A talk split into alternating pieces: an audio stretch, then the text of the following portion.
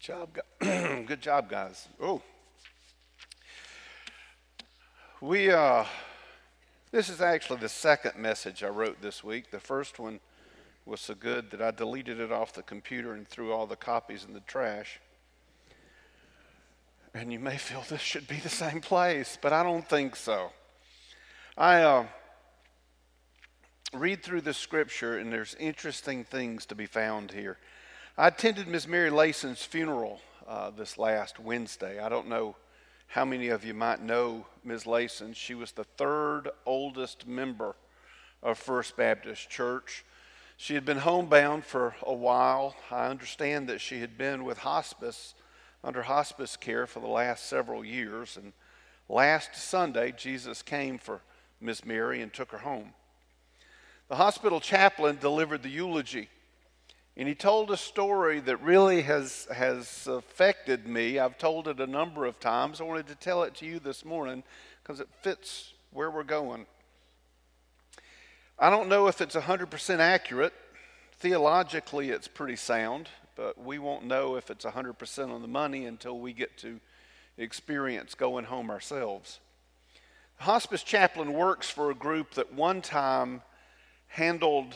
Uh, hospice cases from birth to as old as a human being can get. And he said that uh, his company has changed now and they don't do the children anymore, and he's very happy about that. And I can understand that. He said, and I agree with him, that you know, we're all getting older. And old people die. It's just what we do. You read Psalms, uh, Psalm 90:10 says, "Our lives last 70 years, or if we are strong, 80 years. Even the best of them are struggle and sorrow. Indeed, they pass quickly, and we fly away." That's scripture, and it's true. It's no surprise to us that we all get old and we passed away, and our parents pass and then we pass and then one day our children it's just life. It's the way things operate. But children are a different thing. Children aren't supposed to die. And even for those trained to help people over the divide it's a very difficult thing to see. Chaplain said that he was very grateful when the hospice quit accepting children into the program because it was so very hard. But early in his career, he told a story.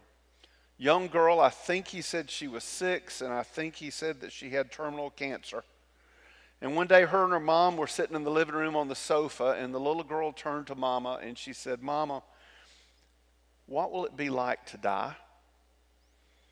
Mom said that she quickly remembered there was something in the kitchen that she needed to do, and she excused herself from her daughter right quick and went into the kitchen and bawled her eyes out. Because how was she going to answer that question? What was she going to say to her little precious six year old daughter who was going to experience this? What, what was she going to say? And just then she said a, a ray of sunlight shot through the window. And y'all know how that is. It, it hits just right, and you get a little shaft of light, and you can see the dust dancing around in that. Y'all have seen that. You know exactly what I'm talking about. And when she saw that, when she saw that, she said, I knew my answer. I knew exactly what I needed to say. So she went back and she sat down beside her daughter, and before she could get comfortable, her daughter asked her again, Mom, what is it going to be like to die? And the mom said to her, Honey, do you remember what it's like when you're playing in the floor with your brother and you get so tired that you fall asleep on the floor? But when you wake up, you're in a different room and you're in your bed and you're covered up and you're all warm and you're all snug and you're all safe. Honey, Jesus said that he was going to go to God's house and build you a room and that he was going to come back and get you one day. And when he does, it's going to be like going to sleep. And when you wake up, you'll be in a different room. You'll be warm. You'll be safe. And instead of me and your daddy standing there, Jesus will be there. And it's going to be okay. It's just going to be okay. It's a good story. And I want to say this about that, too. It kills me to think about it.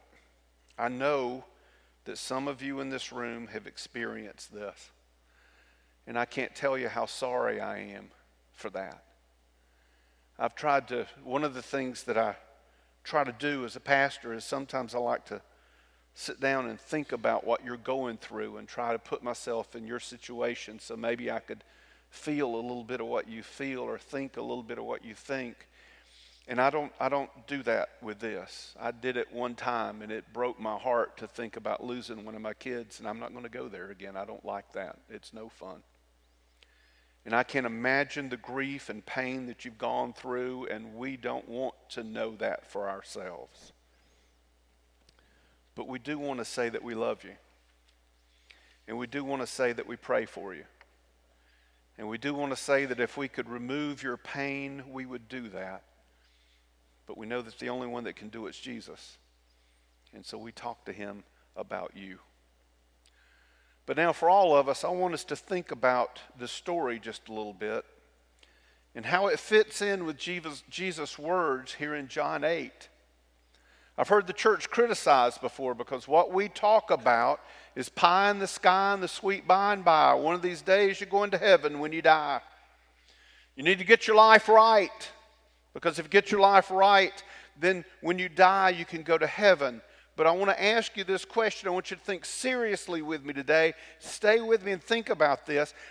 Either was either that mother or that daughter dead when this conversation took place? Well, that's a dumb question. No, they weren't. But were they not comforted there? Were they not given hope there while they were alive? And where did that hope and that comfort come from? The hope and the comfort came from Jesus. I want you to think about this. The woman that we talked about last week, the one that was caught in the very act of adultery, reviled by the very people who are supposed to know the truth, where did she find mercy and grace while she was alive? She found it from Jesus. In verse 21, Jesus says, I'm going away. You will look for me and you will die in your sin. Where I am going, you cannot come. The people that Jesus is talking to here are not Christ followers. Mostly they're skeptics, they're unbelievers, they're people who are looking for a good argument. And he says, I'm going away and you will look for me. Now, we know what he's talking about ultimately. We've read the book. They didn't get to read the book yet, it hasn't happened. But what we know is going to happen is Jesus is going in probably six months to a year from this point, he's going to be crucified. He's going to spend 24 hours dying the worst death that anybody could ever die. He's going to be hung on a cross, nails through his hands and his feet, on a cross in the hot Israeli sun, overlooking a garbage dump. That's where he's going to die, and we know this is coming. We know what he means when he says he's going away. But what does he mean when he says, You will look for me? What does that mean? You're going to look for me. When the wine runs out at a wedding, when you travel and you get hungry and you pass a hillside, when things get so out of hand at the temple that they can't even think about God, when they have questions at midnight, when they're sick and it doesn't look like they're going to get any better, when you do ridiculous things, when you make horrible decisions, when you hook up with somebody just to have company and be with another person, when you realize what you've done and you crave mercy, when it's dark and stormy and frightening and terrifying, and you are so afraid, you will look for me, he is saying. You will look for me. Do you hear what John's telling us in the story? That Jesus isn't talking about happily ever after. Jesus is talking about here and now. I'm going away and you're going to look for me right now. You're going to remember what I've said and remember what you've seen and you're going to dream for those things, but you will die in your sin because you don't believe that Jesus is for right now. You don't believe he's for right this minute. He said, You are from below, he told them. I am from above. You are of this world. I'm not of this world. Therefore, I told you that you will die in your sins. For if you do not believe that I am He, you will die in your sins. If you do not believe that I am He, what is He saying? If you do not believe that I am the one, listen, listen to what has, Jesus has said Himself. I am the one who came down from God to seek and to save you. I came looking for you. I came wanting to find you. And you'll die in your sins. Let's look at that. Notice that Jesus doesn't say here, He doesn't say that you're going to go to hell. And He doesn't talk about outer darkness and wailing and gnashing of teeth. He says something much more real to us that's right this moment. He says, You will die in your sins. You will die searching. You will die searching and never finding. Does it bother you like it bothers me when people like Michael Jackson die? And you know, all of his life, he's done strange things and changed the way he looked and changed the pigmentation of his skin and built this great amusement park to live in. Did all of these things searching for something that he couldn't get his hands on. Whitney Houston did the same thing, and Heath Ledger and Amy Winehouse, John Belushi, Jimi Hendrix, Elvis Presley died looking for something that they couldn't get their hands on.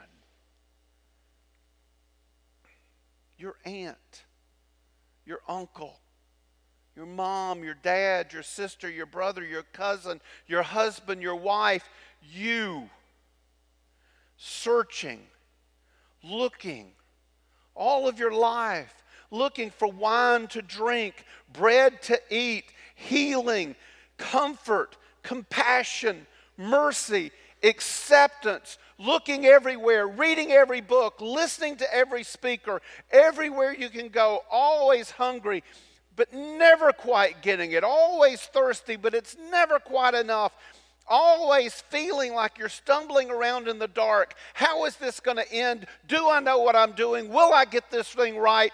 I just don't know. That's what Jesus means. You'll die in your sins, you will die searching and hungry. Therefore, I told you that you will die in your sins, for if you do not believe that I am He, you'll die in your sins. If you do not believe that I am He, who is he? I am the one sent from God. I learned everything from God. I speak only what God has told me to speak. I myself am God, and I came looking for you. I came looking for you. John 8. So Jesus said to them, When you lift up the Son of Man, then you will know that I am He, and that I do nothing of my own but just as the Father taught me, I say these things.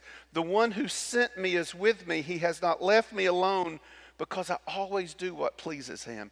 You know, we've read the end of the story. We understand that when you lift up the Son of Man, that means Jesus talk, is talking about being on the cross. When you nail me to the cross, then you will know I didn't do any of this for myself. Well, yeah, all of this stuff that Jesus is doing, he you, no, nobody does that for that. That's not the kind of reward anybody wants. He says, I'm not doing this on my own, I'm doing it for the Father.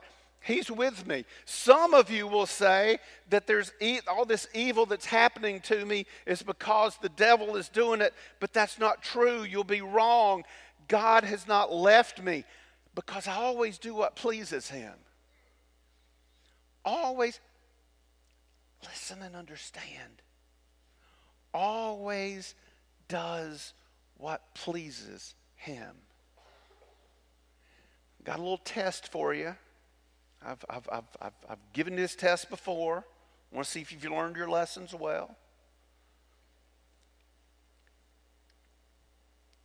How often is always? Well, it's always. Before I was born, after I'm gone. In fact, always doesn't have a place to start and always doesn't have a place to end. And Jesus says that I always do. I always do. I always do. What have we learned so far? We've gone through the book of John looking to see Jesus and want to understand who he is and, and, and, and, and take it and understand what it means. What has he done? What has he done that pleased the Father? The first thing he did in chapter one was invite people to follow him and learn and work and live and be changed. The second chapter, it pleased him to turn water. Listen to this. He turned water into wine Yes, it proved his deity, but he turned water into wine for no other reason than to save a wedding. Do you understand? There was no glorious thing. Thousands of people weren't saved. Billy Graham didn't speak. They didn't sing 27 verses of Just As I Am. It was a wedding that was going to be ruined. And Jesus changed the water into wine for that. Chapter 3 it pleased him to meet with a powerful man after dark and talk to him. Do you understand that this powerful man that wanted to talk to Jesus didn't want anybody to know? You. If you had somebody call you on the phone and say, Look, I want to come talk to you. But I don't want anybody to know that I'm coming to talk to you because it'd make me look bad. So, can you hang around in your office till about 10 o'clock tonight till it's good and dark? Keep the lights off so I can show up. I'll slip in the door. If you leave it unlocked so I don't have to stand outside so anybody can see, because I don't want anybody to talk bad about me because I came and talked to you. What would be your response? And Jesus said, That's cool. Come on, let's talk. And what he told him is, you know what? You have worked as hard as you can, but you can never go any further than you are right now until you let me make you brand new. You must be born again. In the fourth chapter, it pleased him to turn a floozy woman at the well into the greatest evangelist that had ever lived in her community. In the fifth chapter, it pleased him to heal. Listen to this. Listen to this. Y'all, listen to this. It pleased him to heal a man. Listen to me. Listen to me. It healed, pleased him to heal a man who had no faith. When you're listening to these people, preach, teach, communicate, whatever we want to call it on television, and they say that if you would have more faith, turn off the television. It doesn't depend on you, it depends on Him. His love for you. He came to seek and to save and to heal. He healed a man that had no faith because that's what made God happy.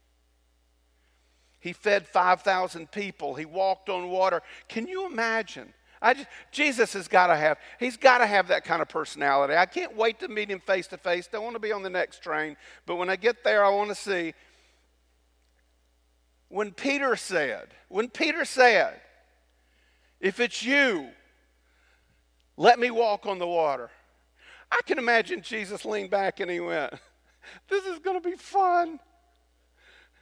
Come on. And Peter stepped on the water and he didn't sink. And Jesus just grins ear to ear. This is cool. Yeah, he's going to sink in a minute, but man, he's going to remember this for the rest of his life. And every guy in the boat's going to be going, Why didn't I ask him if I could come out there? This is going to be cool. It pleased him to do that. It pleased him to tell us that he's the bread of life, the water the water we drink to never be thirsty again, that He's the light of the world. It pleased God the Father and His Son Jesus to give mercy to a woman who meant nothing, listen, nothing to anyone but to them. And that's not heaven in the future, that's mercy now. That's mercy this moment. That's mercy this minute, this instant. That's grace. That's Jesus doing what pleases his Father. Verse 34 says, Jesus responded, Truly I tell you that everyone who commits sin is a slave of sin. A slave does not remain in the household forever, but a son does remain forever. So if the son sets you free, you really will be free. Now, if you're a slave, you're not going to stay in the master's house forever. Master could save you, he could reassign you somewhere else. Or you could just get old, you know, not be able to perform the duties that you once could. But if you're a son and you're in the Father's house, you never go anywhere. You're always in the Father's house.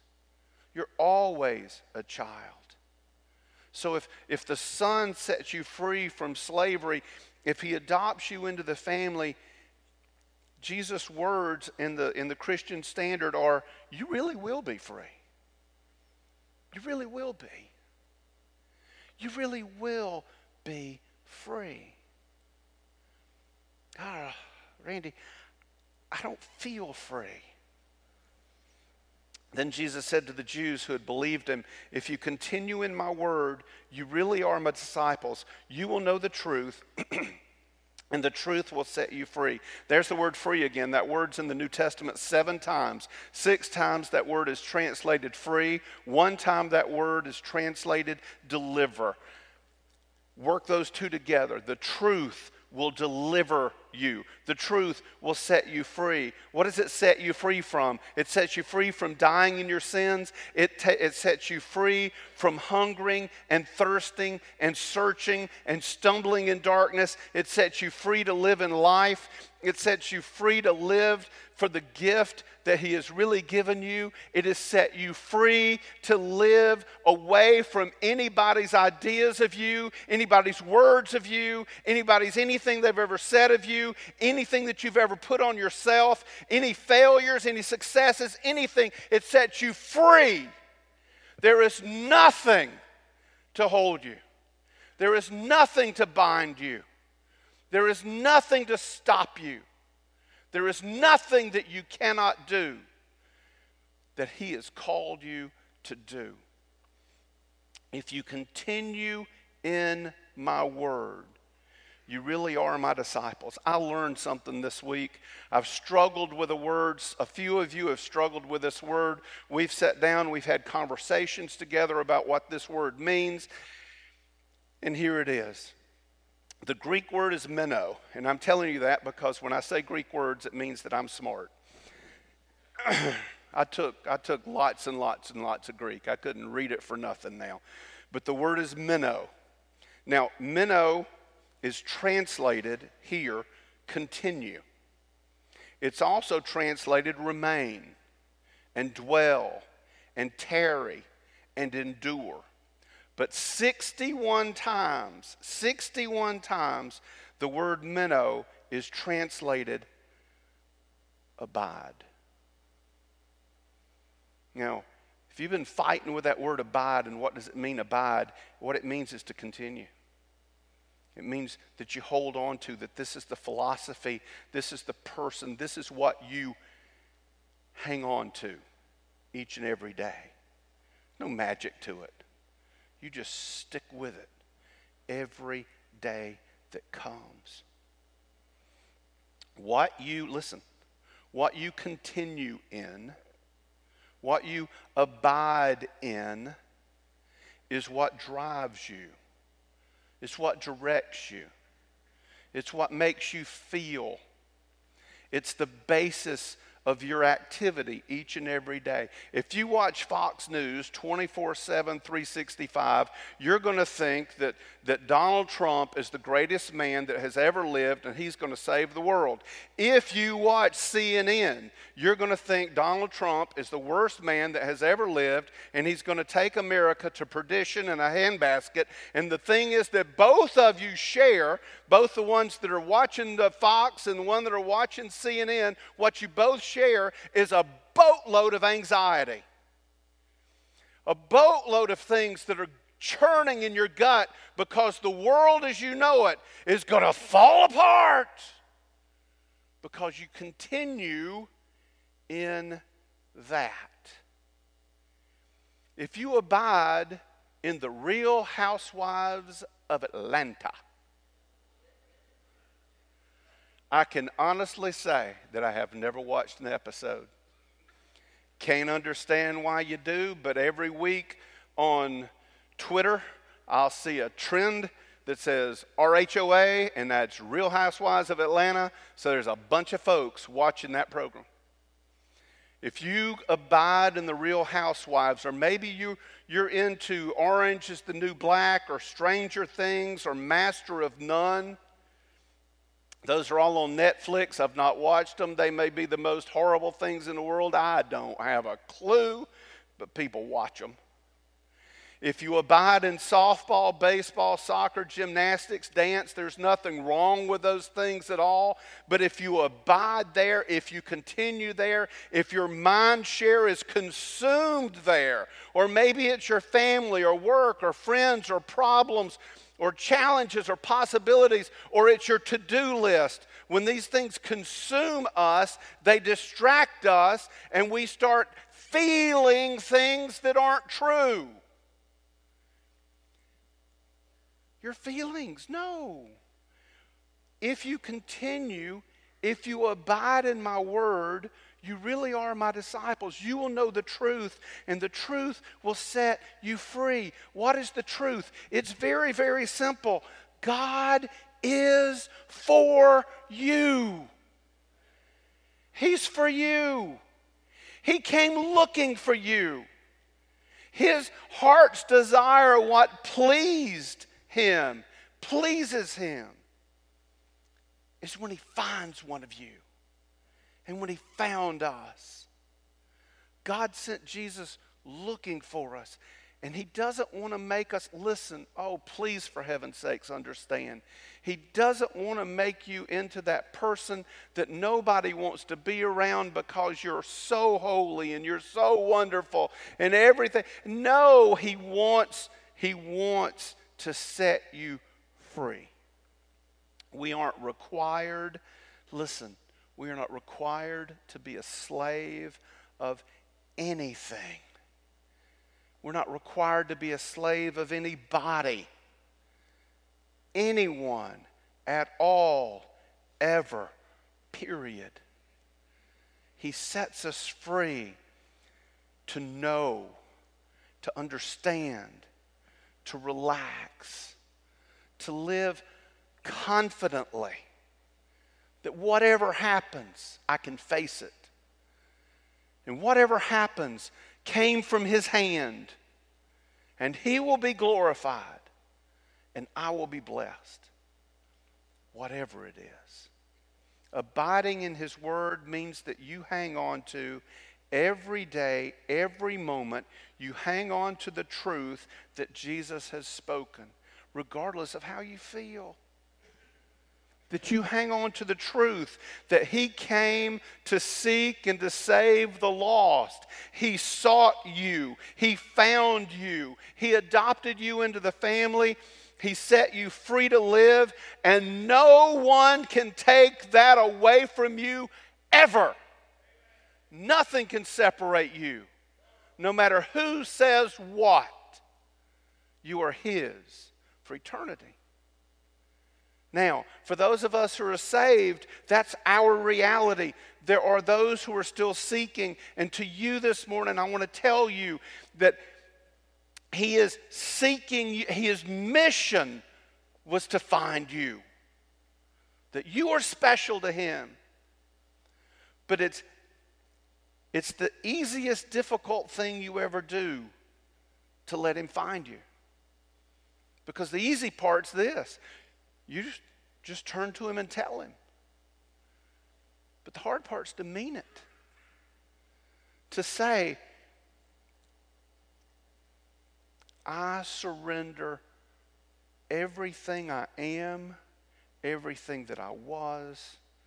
I surrender my hopes, my dreams, my family, my children. I turn away from all of it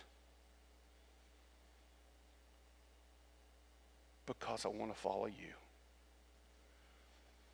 And wherever you go, I'll go. I need you to save me. You can say the words till the cows come home. But that's hard to turn to him and say, I give it up. And that's what he asks of you.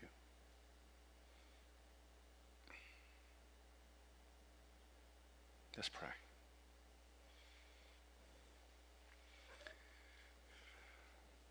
I'm going to sing in this prayer, so y'all look out. If you know the song, sing it loud so you can drown me out. If you're in the chapel, you might know this one a little bit better than some of us do here. But it just works. You were the Word at the beginning, one with God the Lord Most High. Your hidden glory in creation, now revealed in you, our Christ. What a beautiful name it is. Name of Jesus Christ, my King. What a beautiful name it is. Nothing compares to this. What a beautiful name it is, the name of Jesus. You didn't want heaven without us. So, Jesus, you brought heaven down. My sin was great, your love was greater. What could separate us now? What a wonderful name it is. What a wonderful name it is. The name of Jesus Christ, my King. What a wonderful name it is. Nothing compares to this. What a wonderful name it is, the name of Jesus. Jesus, you are holy. Jesus, you give comfort. Jesus, you give us strength. Jesus, when we think we can't go another step, you give us that step. Jesus, when we wish we could die, you bring us back to life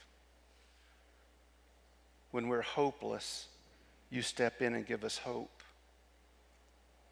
When we choose things that sends our world into shambles, you pick us up and you make us brand new. Jesus, you are our Lord. Forever be praised, forever be glorified. Forever you are our Savior and King. Thanks be to God for his indescribable gift for our Lord and Savior Jesus Christ, through whose presence and in whose name we approach the throne. Amen. You know what you need to do this morning. I'll ask you to stand. I don't want you to sing. If Kathy might hate me, but I ask her to sing and Kim to play and ask you to pray. If you need to pray for yourself, pray for yourself. But pray for those that don't know Jesus. They're in this room, they're in the chapel, and they're searching. And we don't want them to search forever. And pray for yourself that if you don't know what it feels like to be free, ask Him to make you free. Would you stand?